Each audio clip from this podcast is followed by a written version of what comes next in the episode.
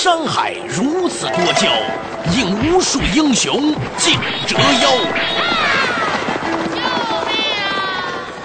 数风流人物，还看我是梁冬。大家好，我是吴伯凡。照妖镜照不出的财经真相，翻斗云到不了的财富天地，一切尽在。两个男人孕育五年，梁东吴伯凡帮你坐着打通经济生活任督二脉，东吴相对论。好戏马上开场。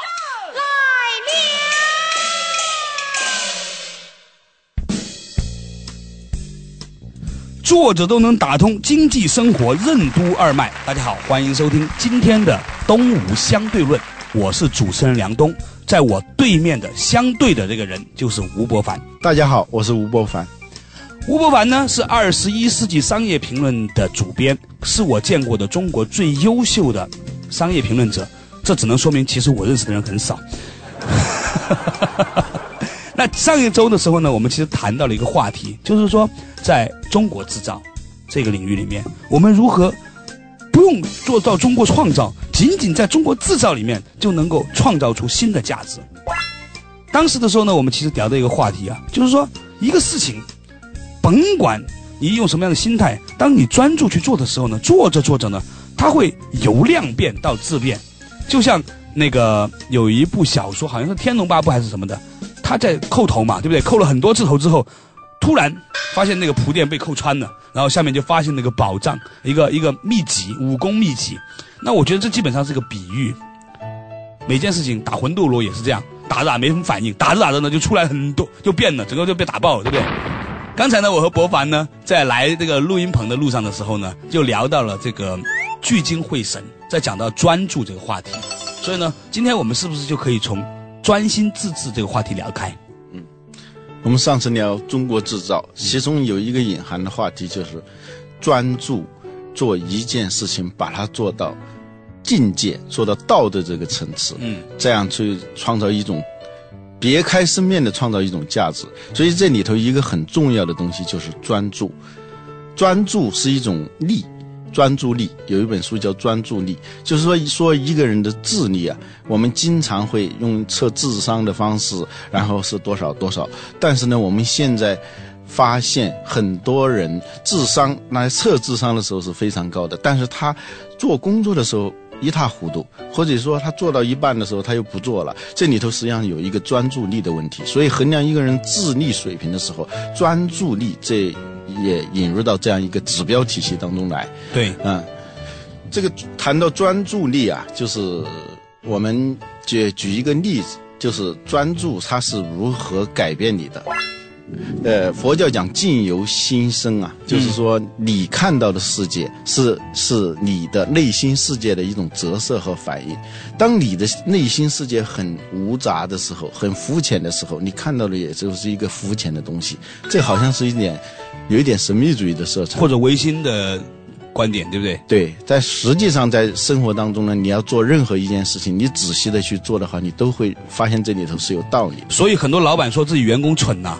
其实只能证明他蠢，对，证明他自己不懂得发现这个员工的优势，寻找到优秀的员工，教导员工和他分享这种知识和经验，其实是他蠢的一个原因，对，或者一个蠢的反应吧，对不对？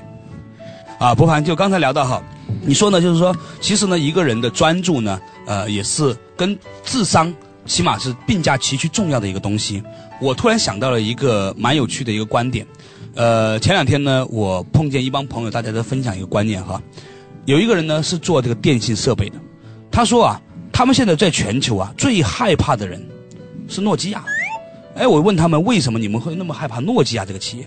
他说，诺基亚这个企业啊，主要是芬兰北欧人呐，他们呢基本上来说已经超越了一个呃为生活而工作的这样的一个需求了，所以呢，大部分的人呢在学习和工作的时候呢。他们其实会做自己愿意做的事情。这样，当一个人在做自己愿意做的事情的时候呢，他的内心呢其实是安静的，你不会冲突嘛？对，你安静了之后呢，就会产生慧。他说：“由静入定，由定入慧。”其实就是这样。我回应你刚才说的那个那个观点，就是说，如果我们内心不冲突、不挣扎，你去专心的做这个事情的时候呢，它本身会产生一种智慧，而这种智慧呢是一种力量。对，就是《大学中庸》里头讲，知止而后定，就是知道停止，你才心才会定下来。定而后能静，静而后能安，安而后能得。只有在经过这个几个层次的还原之后，才能够得到，就是或者说懂得，或者说把一个事情掌握。所以呢，我们平常说啊，专注力是一种意愿，我想专注，这个人不专注，实际上不是这样的。有的人，你他想专注，他可以专注一分钟，他专注五分钟，专注五天，再专注一年是不可能的。但专注它有时候是一种习惯，这种习惯进入到智力的层次以后，它就会变成一种非常大的力量。但是那个专注力啊，在做企业的时候，有的企业它就没法专注，看到什么东西赚钱，就做什么东西。他觉得这样企业的使命嘛，就是要赚钱嘛，获取利润嘛，股东价值最大化嘛。所以他看到什么，满眼都是机会，就都去做。尤其在当今的中国，嗯，中国现在就不缺机会。是吧？是人才，始终还没有没有始终还没有成为人才，稍微有点人才的样子就已经被挖走了。对，往往机会多的人，你在日常生活中你能发现，就是说机会多的人或者机会多的企业，往往最后都是很平庸的人或者很平庸的企业。有时候就是说，企业往往是那些把自己的路啊都断掉的。破釜沉舟的，像华为这样的企业，它是在它的华为的那个，呃，华为基本法，就是它的公司宪章里头是永远不进入什么什么什么，啊，避免他的公司陷入那种机会主义。相反的，当时跟他一起创立的这些企业呢，他就什么都做，什么都做。比如说海尔，海尔最多的时候，他能做到五百多个产品线，啊。这个这个，就是海尔还进入医疗行业了，哎，保健、医疗、保险，金融，金融就差点进入汽车行业了还有海海尔嫂子面馆，我还以为是人家盗用他的名字做的，不是。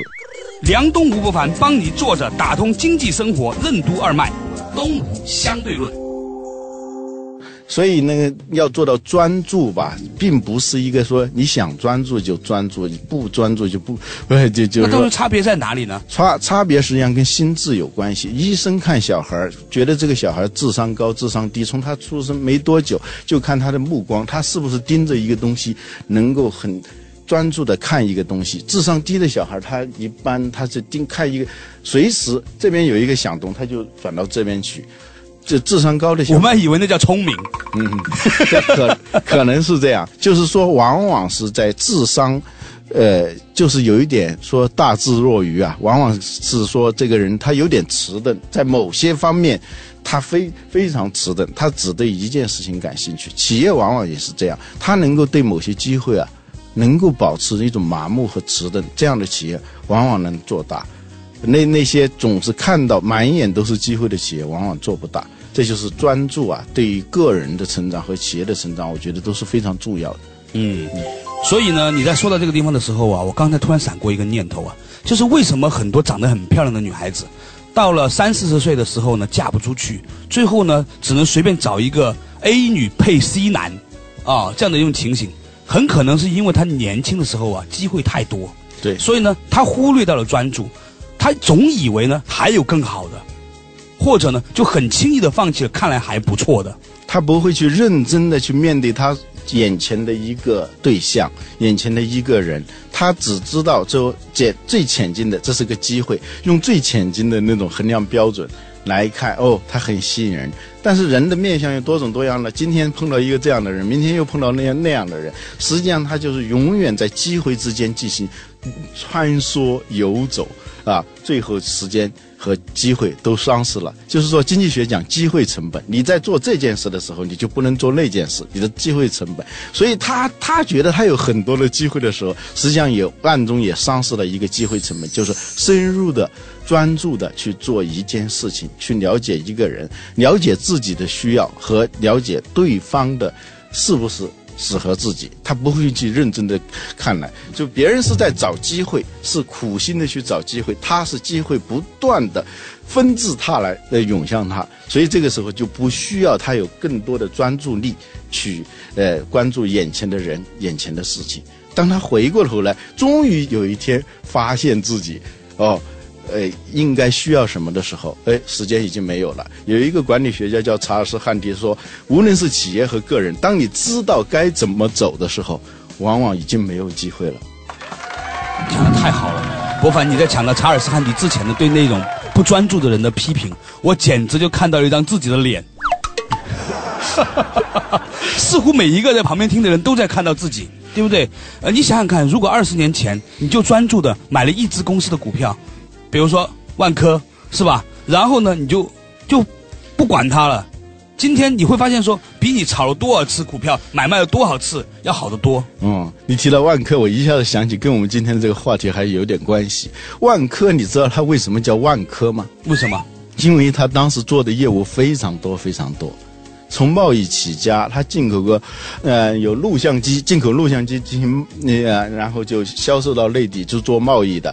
它还做百货。啊，现在我广州人都知道有个万家百货，嗯，啊，那万家百货就是呃万科的，还有做一叫一一种饮用水啊，叫怡怡乐怡宝，对，怡宝，这也是万科的。万科当时有很多，所以它有一万个科啊，就是这个。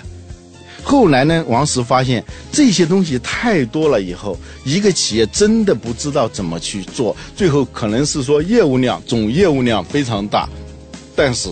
不知道这个企业是一个形状都搞不清楚啊，他他的擅长的是什么？他他应该朝哪方面发展？当你说强调速度的时候呢？哎，发现另外一个业务呢是不应该强调速度的，是应该强调质量的啊。当你强调质量的时候，又发现哦，另外一个业务呢又强调成本啊。所以呢，这个公司无法形成自己独特的管理能力啊，他的经理人。表面上呢，就是说是他有很多这样的经理人，但经理人之间是没法，就说做这个业务，他提上来，你从从今天从做做一个饮用水啊，把它提到高高层啊，他就要管很多很多了，发现他管不了，这样就是说这个公司就无形当中就在管理上患上了精神分裂症。后来，王石苦下决心。由万归一，啊，就万一之道啊，由万科变成一科，别的都扔掉，把万家也卖出去了，把怡宝也卖出去了，把很多很多，甚至当时还很赚钱的一些企业都卖出去了，就做一样，就做房地产，而且还只做房地产的住宅项目。对，而且只做郊区。刚开始的时候，就是说他不参与这种中心地带的这种竞价的那种土地拍卖，他只是。去买买那些谁都不愿意去买的那种郊区的那些土地，然后在那个地方去盖房子，逐渐逐渐的呢，以它的质量啊、它的营销等等，就使得提升它的价值。对对，刚才呢，博凡就说呢，就是万科呢，终于这个万佛朝宗啊，这个由万科变成了一科，变成了一个住宅公司，同时呢，最后呢又。不仅仅是只做住宅，而且只做郊区住宅的，很长的一段时间，是吧？而且呢，好像他还不做富人的那个别墅。有一次，有一个人找王石说，几乎跪着求他来做那个富人别墅那个楼盘，他说他做不了，因为他们不擅长做这个事情。我觉得这给我们一个很好的启示哈啊！作者打通经济生活任督二脉，这里是东吴相对论。坐着打通经济生活任督二脉，大家好，这里是东吴相对论，我是主持人梁东。对面的是吴伯凡，大家好，我是吴伯凡。啊，我们今天呢，从一个专注的话题聊起，如何保持专注。我们在上一趴的时候呢，聊到万科这个公司，以前呢，为什么叫万科？那就是它有很多的科目，很多的组织部门。后来呢，王石呢，啊，一时激起千层浪，终于呢，把万科万佛朝宗变成了一科，专门做房地产。其实呢，我们对面的吴伯凡呢，因为是二十一世纪商业评论的主编呢，他常常也可以和不同的这个啊。企业界领袖呢，进行更加深度的对话。据说，博凡前段时间跟王石有一段秉烛夜谈，谈不上秉烛夜谈，就是谈没那么浪漫，是吧？呃，采访的时候我问过这个问题：为什么会放弃那么多业务还很赚钱的业务啊？做生意的你，他他是职业经理人，他得对对股东负责的。嗯，然后股东看见你明明可以赚的钱你不赚，那股东是要问你的。嗯。他的解他的解释，他是这样说服股东的，就是说，你要我这个企业现在是要赚多少钱，还是说让要他更长时间的赚钱？他举了很多的例子，跟他一起起步的很多企业赚了很多很多的钱，一个有的呢是赚了多很多钱以后突然就没有了。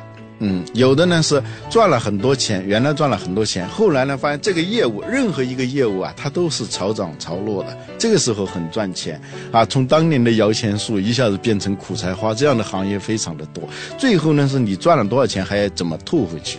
就是他举了很多这样的例子，但是他最说服董，最能打动董事会的是他说的一句话：我如果是做很多很多的业务的话，那么我无法。培养一个职业经理人，一一个合格的，一个职业经理人队伍，这这怎么说呢？就是说，职业经理人他是要要不断的成长，不断的学习，他是有要有要有能力的。如果是他什么都做的话呢，这些人变成了，如果整个职业经理人队伍是由一批万金油组成的话，他这个这个企业无法做到。百年老店无法做到长治久安，呃，那么你你赚的钱是怎么赚进来的？最后是怎么还回去？出来混是要还的，这是万科从万归一的，这当时一个一个契机。嗯。呃，但是坦白说哈，这个企业的多元化呢，就像我我们身上的脂肪一样，很多时候呢是很难控制的，是吧？有一句话叫“瘦归瘦，筋骨肉”，很羡慕那一些呢，虽然长得瘦，但是爆破力极强啊，耐力极强，执行力极强的那种身体体格。那某种程度上，我觉得说，它其实是一个比喻，企业也是一样。如果你发现了一个企业，它很专注在某一个领域里面，它都可以做得很好的话呢，那真的是很了不起。但是我就有些反例了。比如说，我们在上一期提到比亚迪，它以前呢是生产电池的，它现在呢又生产汽车了。在上一次你聊到的时候呢，你会告诉我说，你看人家比亚迪多成功，电池生产的好，连汽车都能生产的很好。今天呢，你又跟我说，你看万科啊，从万科变成了一科，那到底是什么样的逻辑，让到你们这些传媒人、这些商业评论人每一次都能自圆其说呢？这里头这个问题问的非常的好啊，就是这个。比亚迪为什么能从做电池转向做汽车？当然，他现在还在做电池了。电池做的是，在某几个产品上，他都是行业老大了，垄断者啊。对，但是他不是说放弃了做电池，再在做汽车的。关键是他发现做电池培养起来的这些能力是可以复制到做汽车上头的。有的企业做多元化的时候，他从来不去想。我做这个东西成功了，那个东西跟这个东西有什么相关的？我的这个能力能在上面发挥吗？我今天是生，我是造纸的，明天我去拍电影，这二者之间他也看不到，看不到这个关联性，就是他的能力能不能够进入到这这样一个领域？唯一的理由说这个领域现在赚钱，我去做。那你一旦是这个逻辑的话，你就你就可能亏钱，对，可能是死定了。呃，这个万科呢，它是。这样，它就是我们刚才说比亚迪，说说白了，它能够从一一个领域转到另一个领域，是它取得了一种能力，这种独特的、别人没法模仿的这种能力。发现虽然是汽车跟电池差的很大，但是它在制造，在这个瓦解这种原有的行业习俗。把一个把一个不变成本变成了可变成本，然后是他当年是怎么把老师逼到墙角，在电池里头，他发现，在汽车领域，他也可以用同样的方式把老师逼到墙角，虽然是做的是不一样的。就像一个人今天写诗歌，明天写散文，他发现，如果他能发现他这里头有一个相通的地方的话，对，都是码字嘛。嗯，那那不是，那那这他的能力是可以。在这个领域复制的话，他就他就可以做。不，今天写诗，明天去写科学论文，那那不行。这是因为你的能力是不能够相通的。对对，万科呢，他在转向专业化的时候，他实际上他要培养的就是自己的这种独特的能力。他王石有一句话叫“百分之超过百分之二十五的利润不会去赚”，啊，他有一个解释，超过百分之二十五的利润，它表面上是好事。但是呢，他会把你的职业经理人给废掉，因为如果超过百分之二十五的利润，那任何人都可以做，不用费脑子的。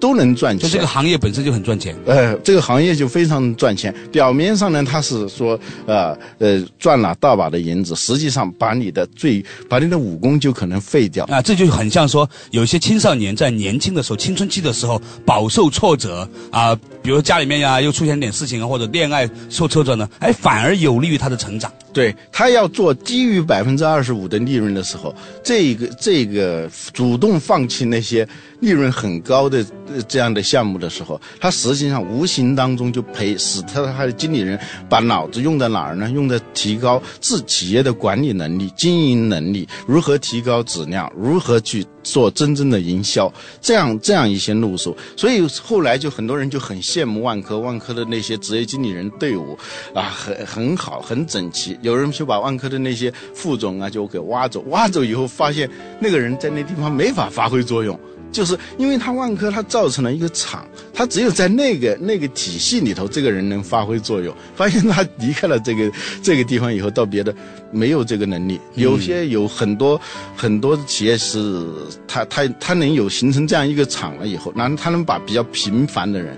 也能变成一个非常能干的人，是因为他那个体系，就是他的一个管理体系，嗯，这是他最重要的。对，那这个东西呢，我们在讲到这个商业的这个逻辑的时候呢，常常啊会不由自主的联想到个人哈。嗯，其实我也在想，一个人他在成长的过程当中，他如何能够始终在某个领域里面做？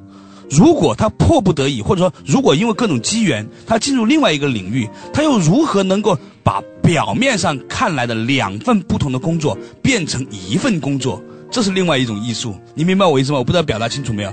我我知道你说的什么意思。嗯，第一个就是说，你如何保持专注，不是外在的强制，你只能干这个东西，而是说你在做这件事情的时候，越来越吸引你，越来越在里头能看到那些奥妙，不断的呈现出一个新的吸引你的一个世界。所以说，一一件非常简单的事情，你过去做了很多年的，你发现一下子，哦。完全跟我想的不一样，所以他能够把这个奥妙啊，不断的，就就就深入到这个奥妙里头去，不断的进到这个行业的最深处，纵深化的这种方向发展，使得他就是说不是一种外在的强制，而是说越来越吸引。就像我们看一本书，又在骂我了。梁东吴不凡帮你坐着打通经济生活任督二脉，东吴相对论。说回来，但是刚才我说的另外一种可能性，就另外有一种人呢，嗯，他可以在做不同的工作的时候，嗯，其实也在做同一个事情，嗯，比如说你刚说的比亚迪，对不对？嗯，那我举个我个人的例子，嗯。我现在呢，呃，在投一些旅游行业的工作。那很多人就问你，梁东以前没有做过旅游，凭什么你可以进旅游行业？当然，除了我说我必须要找到一个旅游界的好的拍档之外，更重要的是，我发现我在这个公司里面做的所有事情，跟我以前在互联网公司里面做的事情呢，居然是一样的。第一是关于品牌的东西，另外一个是什么呢？互联网现在正在出现一种很有趣的社区化的趋势。你会发现，现在美国就有几个很著名的互联网，成长非常迅速的，MySpace 也好，Facebook 也好，它都在讲人和人之间的关系。其实，当我进到旅游行业之后呢，我赫然发现，在这个行业里面，有一些再简单不过的道理，居然在这个行业里面很多人没有人提。比如说，我发现说，原来旅游重要的不是去哪里玩。重要的是和谁去玩，但是，你你我们刚进入这个行业的时候，发现这个行业居然很多人把把这个观点认为是一个非常新鲜的话题，所以，它其实是我把我以前在互联网里面的那种对于社区的观念，把它平行到了旅游行业里面来，所以我们在发展出一个旅游行业的一个新的那个蓝海。嗯，呃，但是呢，这中间呢其实是有某种危险的。你刚才说到的时候呢，我其实觉得它有危险，就尽管我们在做这些能力的平移。但是，是不是说明我们能够平移过来，我们就可以表保持一种所谓的另外一个层面上的专注呢？如果是你衡量你能不能够进入一个另外一个陌生的领域的时候。爱因斯坦说过一句话，实际上是一种直觉。你发现你原来在做一件事情，你看到一件新的事情的时候，你发现这个这个行业其实很简单，或者说这个行业里头、这个专业里头有很多很重要的问题，他们一直是搁置的，这是这是爱因斯坦说的，就是永远在做同一件事情，一直希望不同的结果，这叫精神错乱。